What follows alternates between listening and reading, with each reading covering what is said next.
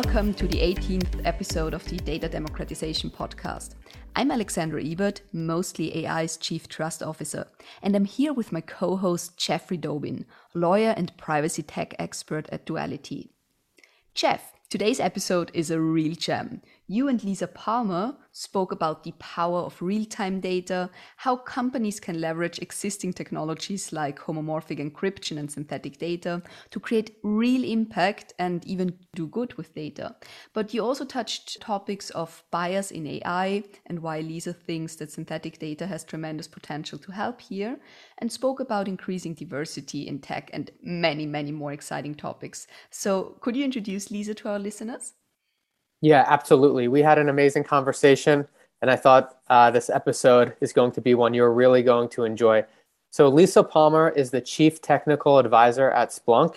She has spent time working for some incredible organizations like Teradata and Microsoft, and was also with Gartner. Um, she is also studying to get her, her doctorate. So, she is incredibly smart, she's passionate, and she's great at managing her time because she has a ton of responsibility.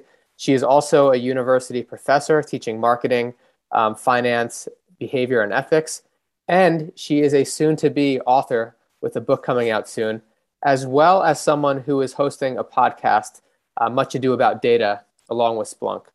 She is really knowledgeable in this field. She loves using data to drive decisions. She can serve as an inspiration to many people who are listening. And we're going to talk about how um, you can tackle some of the biggest challenges in data today wow, what a powerhouse of a woman. And I definitely envy her about her time management skills. So I can't wait for this episode. Shall we jump in?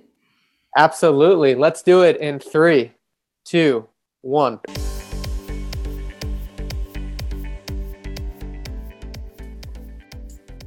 Lisa, welcome to the Data Democratization Podcast. It's great to be here with you today. Thank you for having me, Jeff. I'm excited to be here. Makes two of us. So let's get started and jump right into things. What are what's something that you want to hit our audience with? What's what's a good takeaway that our listeners can have right off the bat? I think it's really important for every one of us as a consumer. It's important to remember that if you are using a service and you're not paying for it, then you are the product. The data that they gather from you as an individual person, that is what they sell. So keep that in mind when you are using platforms, mm-hmm. using services that you don't pay for. Nothing is really free. So things that come to mind on my side are like social media platforms like Facebook or Instagram or TikTok. Are those the type of things that you have in mind, or are there some other ones that aren't so obvious? Those are absolutely ones that come to mind, but there are other things that you may not think of. If you're ordering your groceries online, that even though you're buying your groceries and you're paying for the actual uh, products that you're receiving, it's very possible that they are selling that data about what it is that you purchase and what your habits are to other interested parties. So even you know it's obvious i think in many cases that our social media platforms are selling our data, but really into anything that you're interacting with that is online, that you're using an app to interact with, you really just need to be aware as consumers that it's likely that your data is being shared in some way shape or form. And of course you know we can dig into some of the privacy laws that have been put in place say in california in other states that are getting those types of things put in place. And then, of course, what's happened with GDPR in the EU. But overall, you need to be cautious about where you're sharing where you're sharing your data because that is something that's being monetized by the organizations that you interact with. Interesting. So what's your what's the alternative or what's your recommendation? Does this mean that either just be cognizant and aware of it, or are there other alternatives, or if there are services that are free versus ones that you can pay for? Do you recommend paying for that service instead to ensure that your data isn't being used and and the exchange there is you paying for the service for the delivery of goods instead of them selling your data elsewhere? I think that it's about choice awareness and choice. You need to be aware that that is likely happening and make a cognitive choice whether or not that's okay with you and you're willing to do that or you'd prefer to look for somebody that offers a paid service and and assures you that that's not going to happen. So in my view of it again not being prescriptive we're all adults you can make your own choices but i think it's important that we elevate awareness and make sure that people are choosing what happens versus being the uh, having the unintended consequences of going with something that is just comfortable to them without really knowing what the potential uh, downstream impacts of that are. So we're all adults. You can make your own choices, but be aware that if you're using something that's a free service, then they are getting something in return for it. Excellent point. So we all have choices.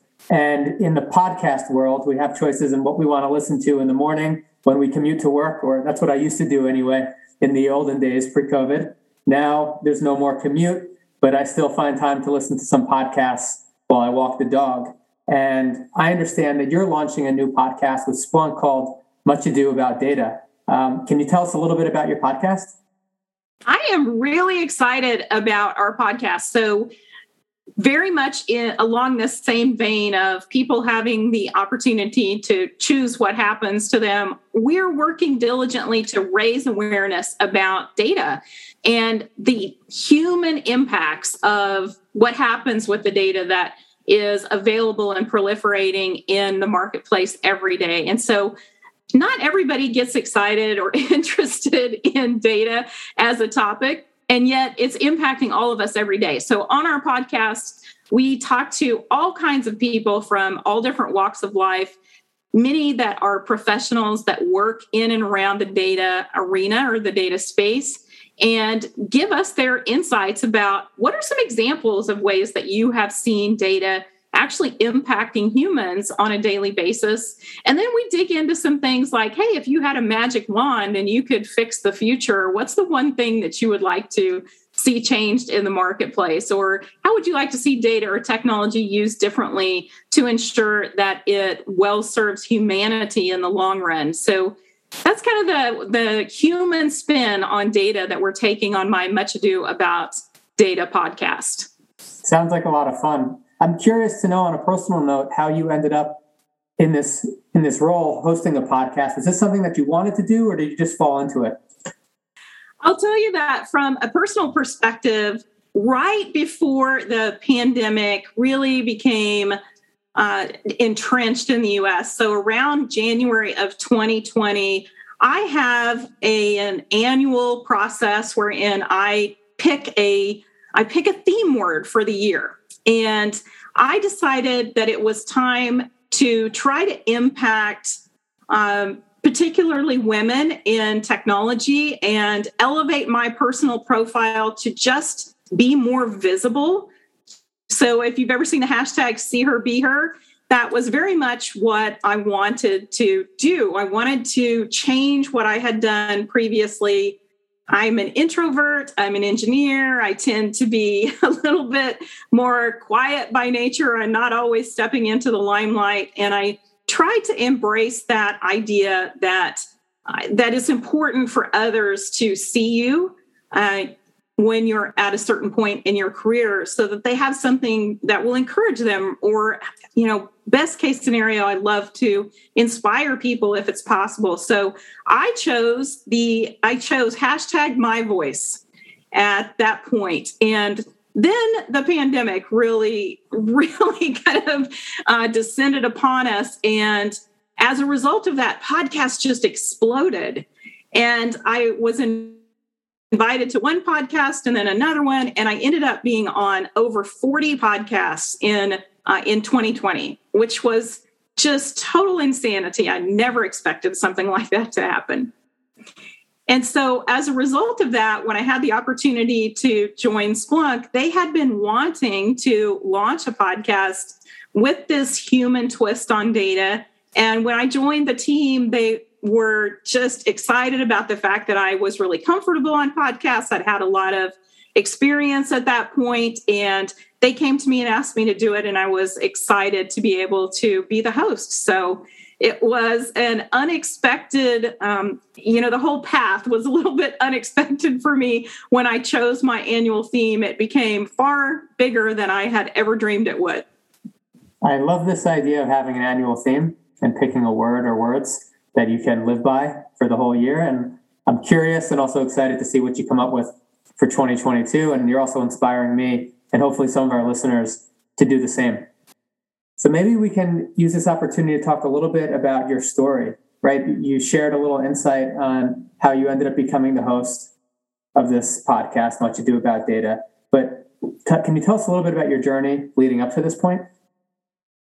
So I like to tell people that my career has really afforded me three different lenses for looking at for looking at the world. And the first is that I was an IT practitioner for years. So my undergraduate degree is in engineering. I started out in network planning. I spent two whole months in an engineering function, learned all of the uh, learned all of the data structures, found myself in IT, and you know a career was launched, as they say. So that's uh, that's the first lens. I was uh, in all different realms of IT. Uh, with my most recent role being as a uh, chief innovation officer, which was a combo CIO CMO role. And the, the second lens was that of an enterprise seller for Microsoft. When I was in uh, when I was in my roles as an IT practitioner, of course, I worked with vendors, with significantly sized vendors all the time, and Microsoft was one of my core partners. And they came to me when they had an opening in their sales organization and asked me to consider this role. And I had never done anything like that before. I'd never been on the revenue generating side of the business. And I thought, what a fantastic opportunity to add some key skills to my portfolio of experience. So I worked for Microsoft in an enterprise seller role and in an enterprise sales leader role, just learned a ton in that capacity, was able to serve so many clients from that role. And I, I really got the bug for being on the partner side of the relationships through my role at Microsoft. And then um, the third primary lens that I see the world through is during my tenure with Gartner, they are an IT research and advisory services firm. And I specifically led a team that was responsible for advising executive clients on how to use technology to drive digital transformation in their organizations. So, in that role, I had about 900 executive clients that were under, you know, under my umbrella of responsibility. And it was just such a fabulous opportunity to step even further into that role to serve many customers from uh, from a partner lens. So that's a little bit of how I got to got to uh, where I'm at today. Uh, with regard to Splunk, I took uh, I took a front lines role for a period of time because my mother was very ill, and I wanted to make sure that I had time to spend with her. And I couldn't do that from the giant role that I had at Gartner. So I took a front lines role and really took a step back for about a year. And uh, during that period of time, Splunk was actively uh, recruiting me for the role that I have today. And I felt like it all just kind of fell into place.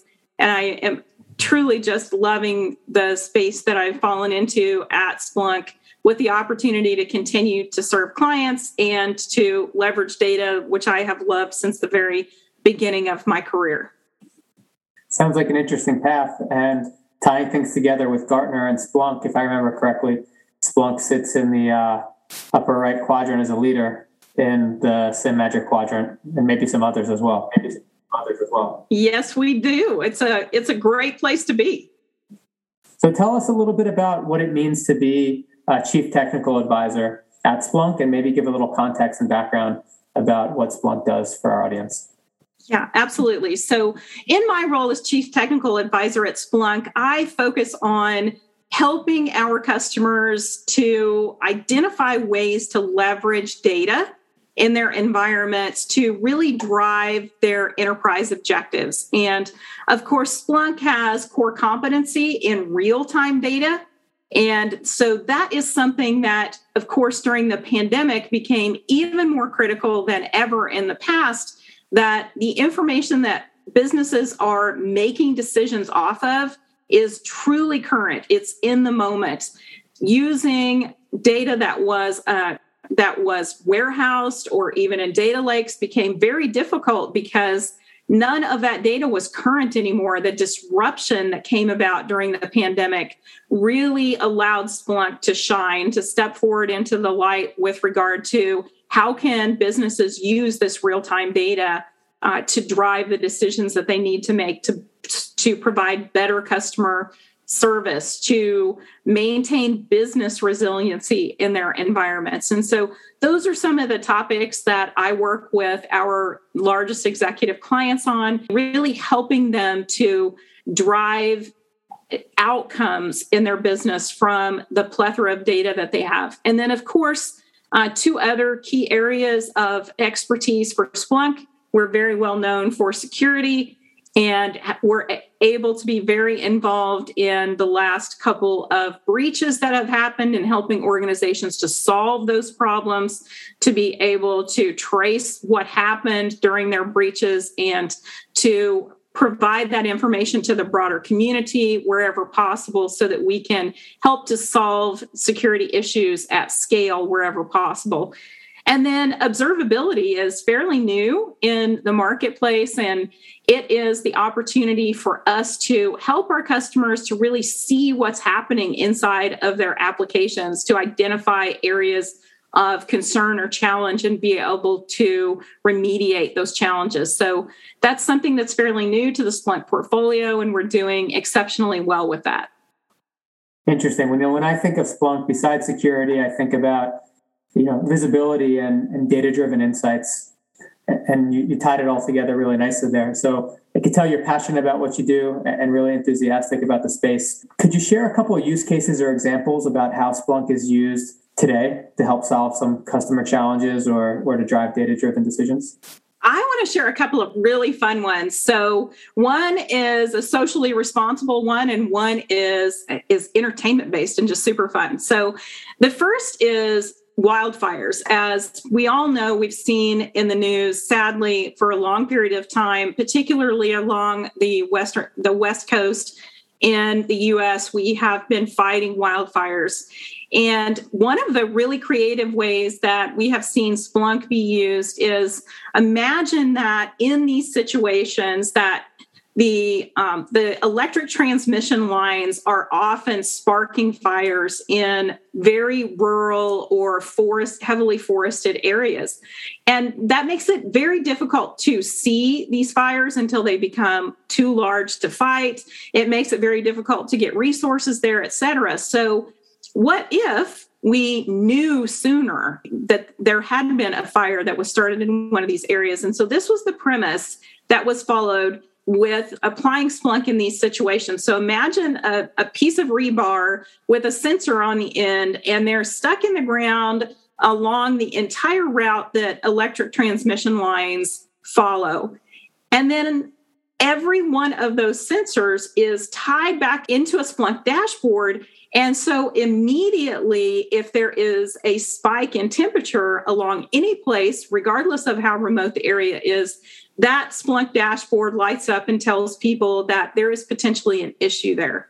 Now let's map weather data over top of that, and you'll be able to see things like wind patterns and what direction, if there is a fire there, what direction would that be moving, and how fast would it potentially be moving because of the, the, the weather patterns in the area. And then we could immediately send resources to check that out. Is there a fire in that area? You can automatically deploy resources in a very quick fashion versus waiting for somebody to actually see it before you're able to uh, send resources to fight those fires. So that's a super fun, socially conscious way that Splunk is being used. I love that. So it can be used proactively to potentially prevent fires. And then if there is a fire, it, it can be used as a resource or a tool to help put it out and also get people to safety right if you're if you're tracking the wind direction and other forces at play it, it sounds really interesting that's exactly right there's so many ways that that data can be used to protect the environment to protect humans to protect uh, financial assets, people's homes, et cetera. So it's that one is a really feel good example of what's possible when you harness real time data. Love it. And, and you mentioned that there was another example as well. What's what's the other one? The other one is, is, that I'll talk about is just super fun. So this is McLaren F1 Racing. So if anyone is a racing fan, you know that the ability to keep your cars performing at the absolute top level possible through every moment of a race that's really what separates the winners from the losers. You know it could be you know half an inch difference when they're crossing that finish line right? So in the McLaren example, every possible intelligent piece of equipment on their cars is uh, those sensors are connected back into a Splunk dashboard. And through the entirety of the race, that data is just flowing into our dashboard. We're using uh, we're using machine learning and artificial intelligence to identify anything in that data that we need to make the team um, make the team aware of so that they can make the adjustments that need to be made to keep their cars performing at the absolute top level possible throughout the race. So imagine all every one of those intelligent pieces of equipment on the entire car feeding that sensor data back in and it's just this massive dashboard uh, across multiple screens that creates this cockpit environment for problem solving live during the race. It's just an incredibly fun example of what's possible with Splunk. That's really exciting, and I'm sure that there are lots of uh, of race car fans, but also sports enthusiasts that are thinking of other ideas. It sounds to me that Splunk can be used for a plethora of use cases. You talk about preventing wildfires, and here, you know, uh, operating efficiency and performance with race cars. Is there any limit to what to what Splunk can be used for, or is it really just about capturing data and then using it to make these these data driven and optimization decisions? I like to encourage people to think of anything is possible if we can record data in any format possible. It doesn't have to be structured. It can be highly unstructured data as well. Your your imagination is really the only limit to what's possible. So then let's stay on theme here in terms of, you know, using our imagination anything's possible. How can we use data to drive social good? You know, I have some really arguably grandiose ideas about what can be done with data for social good and and you know jeff you and i have talked about this before. I get really excited about what i think is possible. If we expand our aperture and think about creative partnerships between uh, public entities and private companies and academia uh, if we really think about the possibilities of doing things like how can we solve the water shortage around the globe to some of the some of the globe's most arid climates?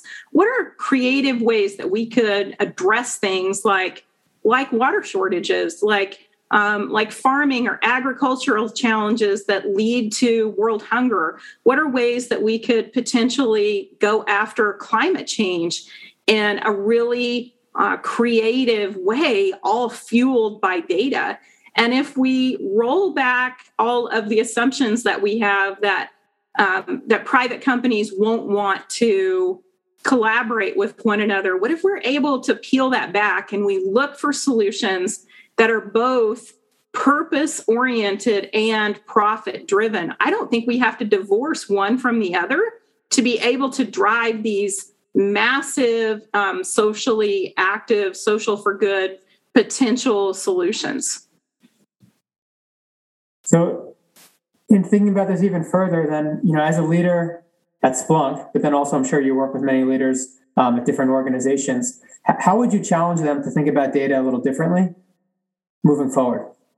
So, you know, some of the things that I think uh, have real potential. So, if we think about uh, homomorphic encryption and the potential that it has, for example, to allow um, some of the biggest companies in the world. So let's just let's just pick somebody like um, PepsiCo and Coca Cola.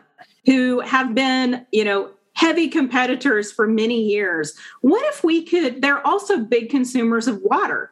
Uh, both of them are. And so, what if we could use technologies that include things like synthetic data and homomorphic encryption and allow these uh, these big players in the marketplace to share their data without exposing any of the um, the individual or the specificity of their data that would prevent them from being willing to share that data. So, I mean, I think there's a combination of a multitude of different technologies that are now available that if we would peel back the assumptions that these organizations won't want to cooperate or collaborate and bring this bring a a series of these different technologies all to bear at the same time, I think we can start to solve some of these massive problems while also creating profits for those organizations that are interested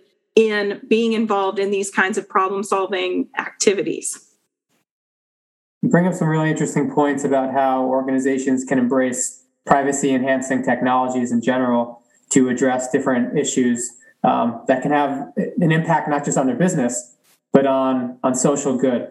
And I know that um, addressing diversity is also an important issue for you as well. Um, can you talk a little bit about um, different ways that diversity can be um, addressed and how we can do better or do more good um, at our own organizations?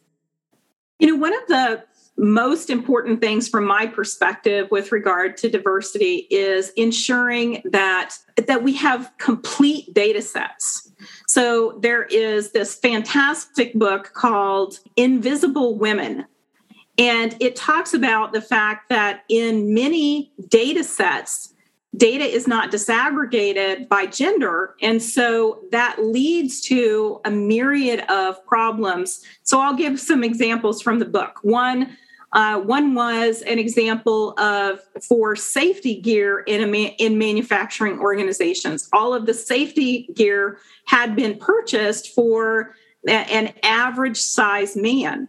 And so, in this specific example, they learned when they went and did a study around um, around all of the individuals who were having their hands pulled into manufacturing equipment uh, in accidents that they were finding that women were having this happen far more often and it was because the gloves they were wearing were far too big. So in the ultimate irony the safety equipment that had been given to them to try to keep them safe was actually putting them at higher risk but we didn't know that because uh, the purchasing had been done for men and that data wasn't being uh, wasn't being separated or addressed by gender. So it was difficult to under, uncover what the actual issue was. Um, that that type of uh, there's another one around safety equipment for police officers and something similar that the police officer safety equipment is designed for male uh, for male anatomy. And so in many cases it's actually harmful or is leaving uh, is leaving female police officers at greater risk because it doesn't fit them properly. So when i think about things like how do we how do we address diversity equity and inclusion i want to make sure that we are thinking about building truly complete data sets. Making sure that if you only have a portion of the data that you are looking for things like synthetic data to help you to fill those gaps.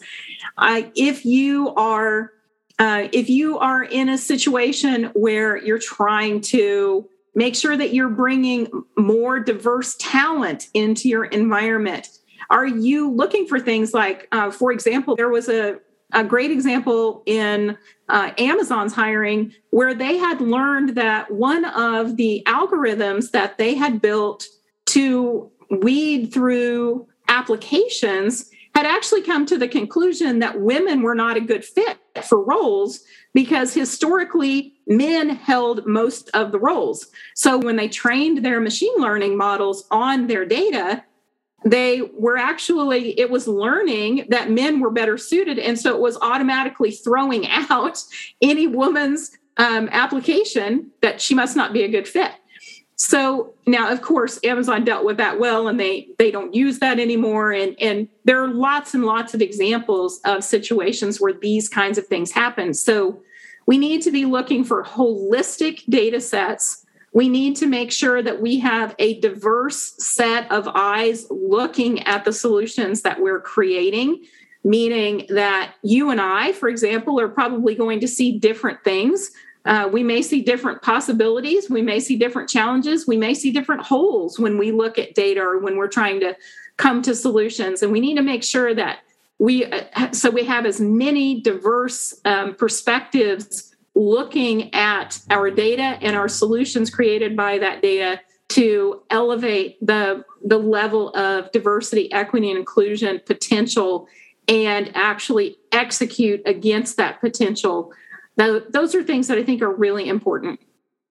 I love this and you're you're hitting on a really hot topic today around addressing bias and and using ethical ai and the way that I, understand and follow what you're what you're sharing. And by the way, that book that you mentioned, I, I actually purchased it after after you mentioned it um, last time, and it, it's on my list. So hopefully, the next time we speak, I'll have read it. But it sounds to me like you're saying, hey, if you look at historical data, it's only going to capture what was available at the time. And if we have been discriminating against large portions of the population, right?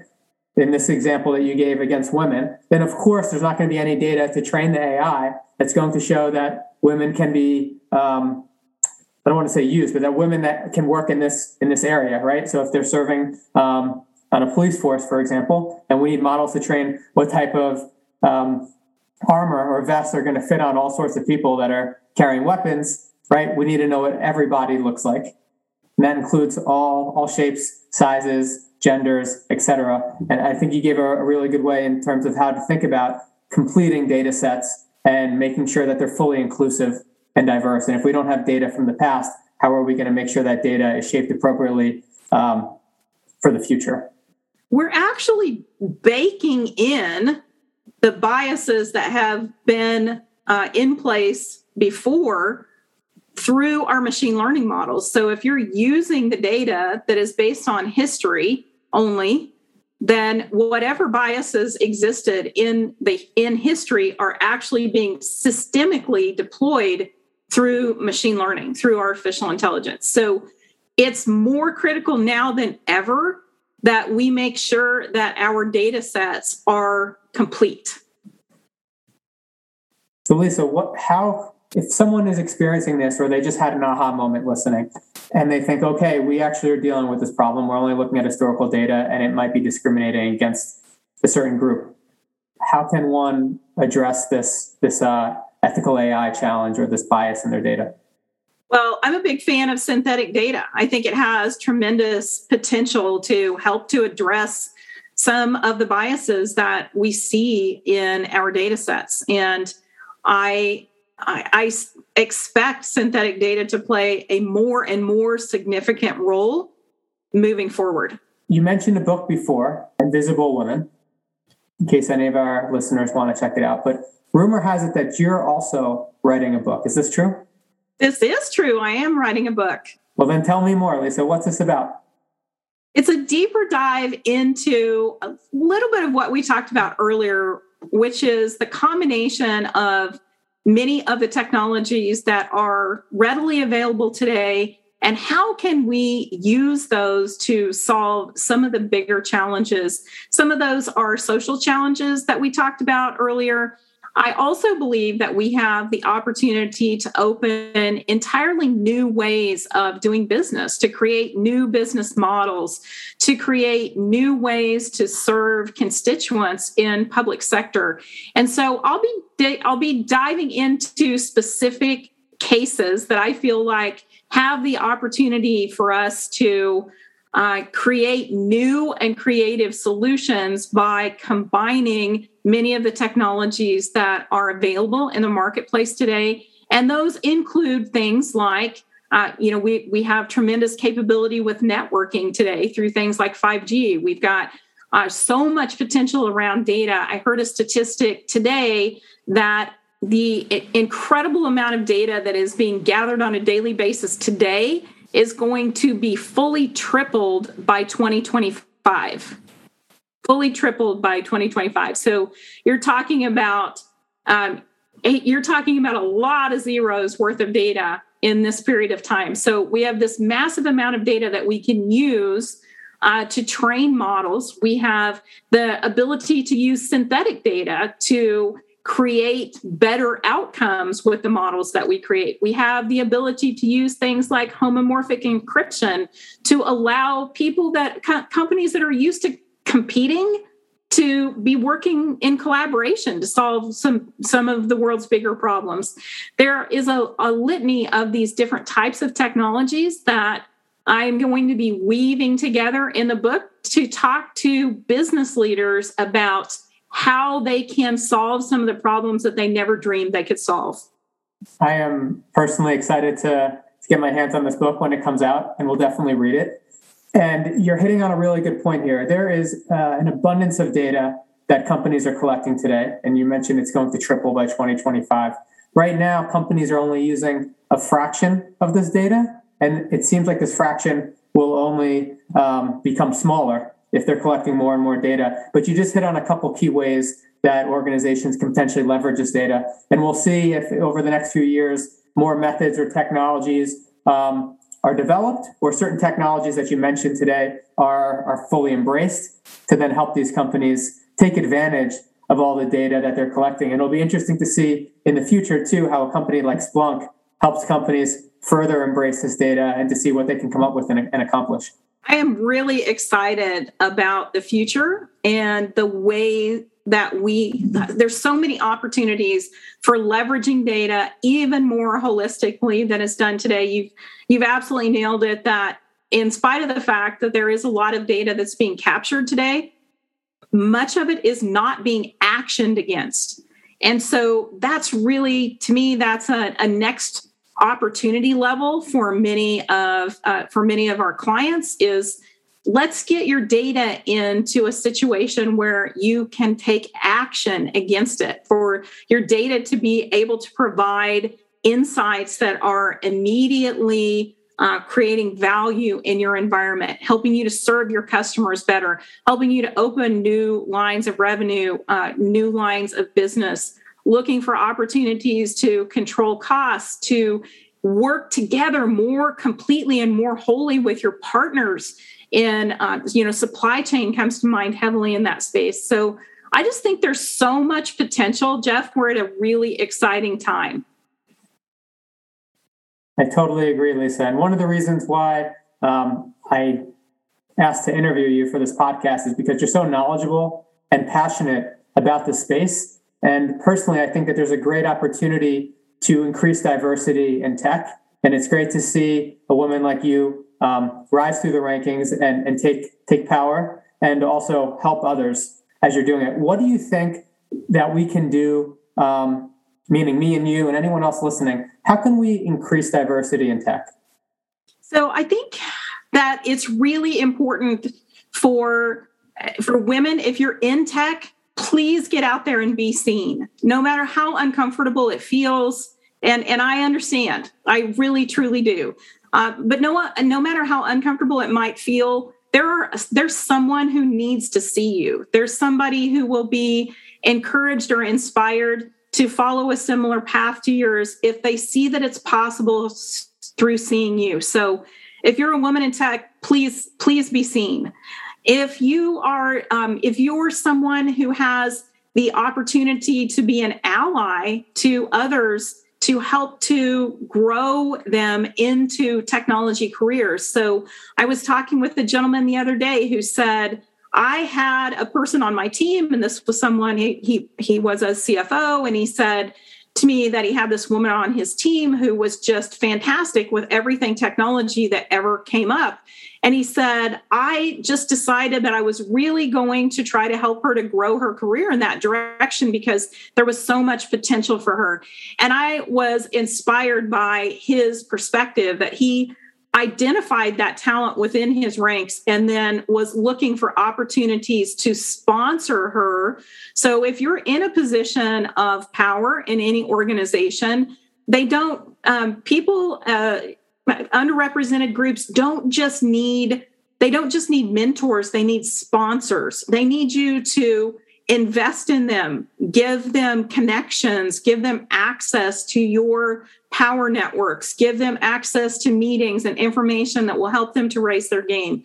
So if that's you and you're in a position that you can actually sponsor individuals that are in underrepresented groups please do that. Please think of that.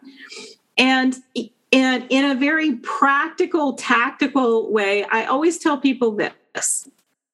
If you are in a conversation and you ever see someone being spoken over top of, it's very simple. Point the floor back to them. So if you see somebody get spoken over top of, it's very simple. The next time there's a lull in the conversation, you point it back and say, Janice, I believe you were trying to say something. Would you like to finish your point? That's something that every person can do to raise the profile of other individuals. And as a result of that, we get to hear what they have to say. We get that diversity of uh, perspective injects, injected into our conversations, into our overall consciousness. And that kind of engagement and involvement will encourage people to follow follow some of their uh, follow some of their dreams and that could be in the tech space i love this lisa so it sounds like you're saying be heard. Put yourself out there number one. Number two if, if you're an ally don't just say you're an ally but be an advocate for that person. Shine a spotlight on those other individuals. Help lift them up and put them in a position to succeed. And also show them the way if you've been there before. Make those connections. And i and i love that that last point that you made that really anyone can do anyone in the room right? If if someone gets spoken over which happens all the time just make sure you pivot the conversation back to them and just give that person the same respect and dignity that you would want if you didn't get to share your idea either it seems like a, a pretty common sense straightforward idea but even though it sounds like it's common sense a lot of people don't do it so thanks for sharing that Thank you for giving me the opportunity to share it, Jeff. There are things that every one of us can do to make the future look brighter. And I love for us to uh, to challenge everyone to think of what can you as an individual do and it doesn't have to be something grandiose something as simple as pivoting a conversation you never know what it can lead to excellent so Lisa, before we hop off the line, I, I, think that's a really good takeaway in itself. And this could have answered the last question I was going to ask, but would love to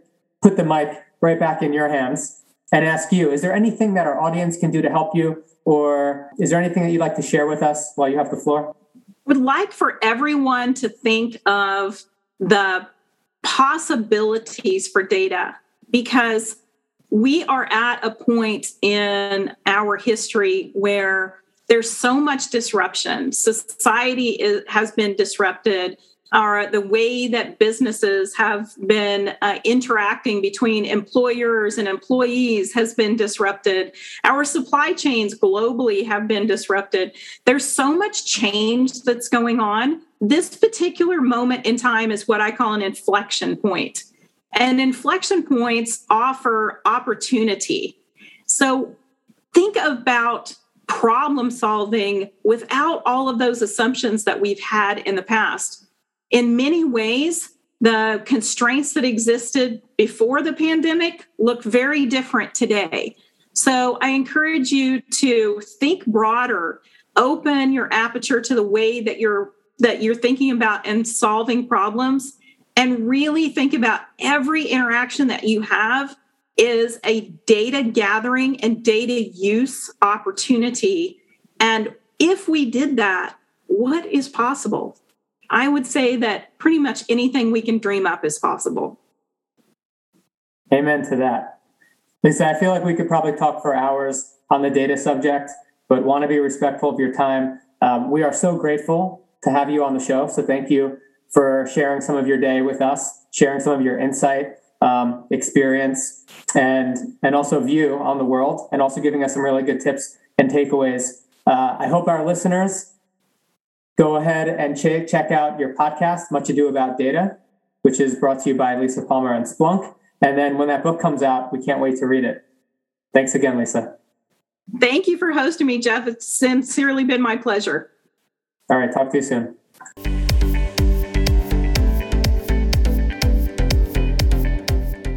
Wow, what a great conversation. I really loved the part where Lisa talked about concrete steps each and every one of us can take to increase diversity in tech, and also her approach of thinking more broadly when problem solving and not letting assumed constraints stop you is truly inspiring. Indeed. Lisa was amazing to talk with, and there are many insights and action steps she shared with us today, which makes this an action packed episode. So, Alexandra, why don't we summarize some of these key takeaways for our audience, shall we? For sure. So, takeaway number one of today's episode with Lisa Palmer. If you don't pay for a product, be aware that you are the product and that it's quite likely that your data is being sold. Once you are aware, you can make a conscious choice whether you're willing to accept that or rather seek out a more data friendly alternative, even if it might cost something. Really makes you think if it's worth sharing all this information um, on these social media platforms that so many of us use today. Um, you know, after talking to her, I had some reflections myself, and I was thinking, should I really post this next time? So there's a there's a risk reward, and there's also just that being aware, right? If that's the choice you want to make. So really good point by Lisa there. Mm-hmm. We also heard Lisa talk about her upcoming new podcast through Splunk that she'll be launching very soon. It's called Much Ado About Data, and it's going to highlight the impact data has on humans today and what we should change in the way we use technology to have a more positive impact for individuals as well as a society tomorrow. That sounds exciting. I'm definitely going to listen to that once it's out. So, next up is takeaway number three. Especially due to the pandemic, real time data is becoming more and more important. But of course, not only collecting it, but also bringing your organization in a position to take actions based on it. True that. It's always about taking actions. And I think the example of how real time data can help us prevent or even stop wildfires is an awesome powerful example that illustrates the impact of being truly data driven as a private or public organization. So that was a great example. Yeah. So takeaway number four data has tremendous potential to be used for good. And according to Lisa, it's possible to find solutions that are actually both purpose oriented as well as profit driven.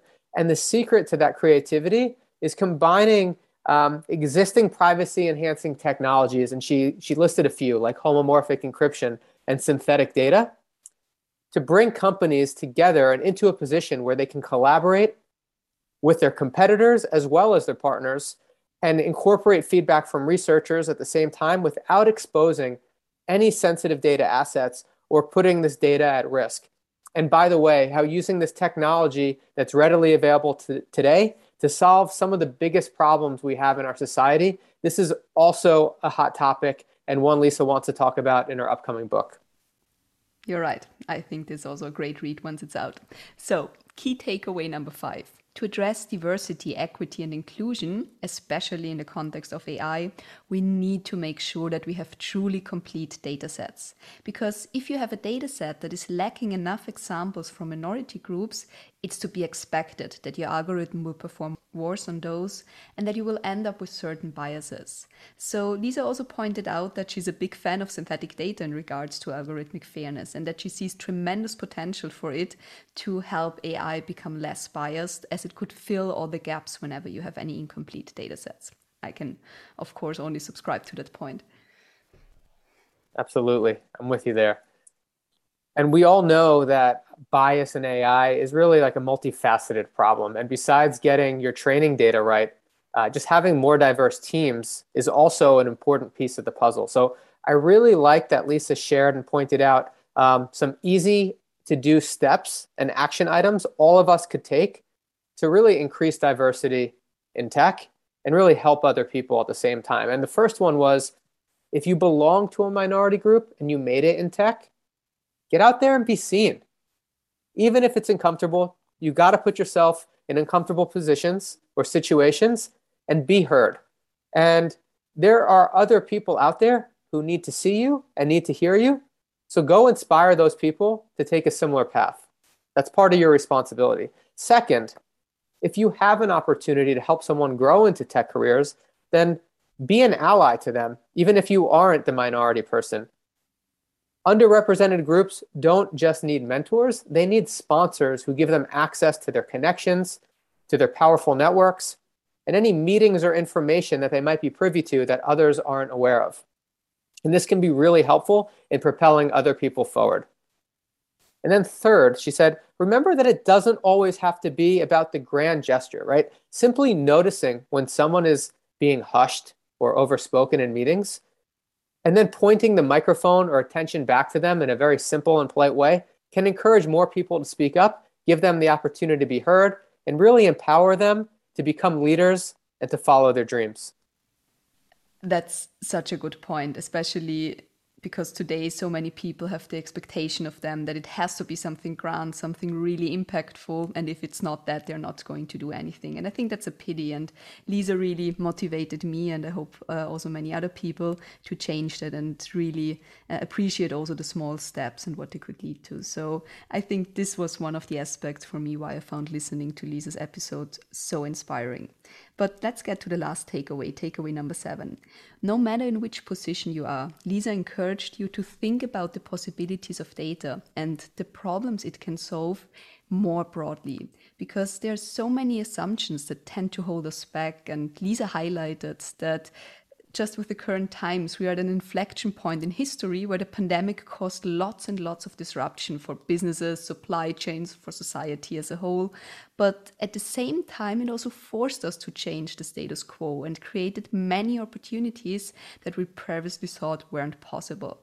And so she said, these constraints we have today look much different than the constraints we had before the pandemic, and therefore we should really shift our perspective beyond these assumed constraints and look into the possibilities we have with data more broadly. And I think this is also a really, really good point she made. I totally agree. We're collecting more data than ever before, and we're still only using a very small percentage of it. But the amount of data we collect moving forward over the next few years is expected to grow exponentially. And, and there's a tremendous opportunity if we can figure out how to use more of this data to make data driven decisions. Um, we can do all sorts of things. So there are tons of possibilities here. And this is a really exciting and good point that she made. Agreed. So, those are our seven takeaways from today's episode with Lisa Palmer. Thank you to our audience for listening. Of course, if you have any questions or comments about the topics we discussed today, or suggestions on what we should talk about in the future, or people we should interview, please write us an email to podcast at mostly.ai. And as always, if you have a few seconds to rate our podcast or subscribe to our podcast on Spotify, Apple, or wherever you're listening, we would be most grateful. Thank you so much.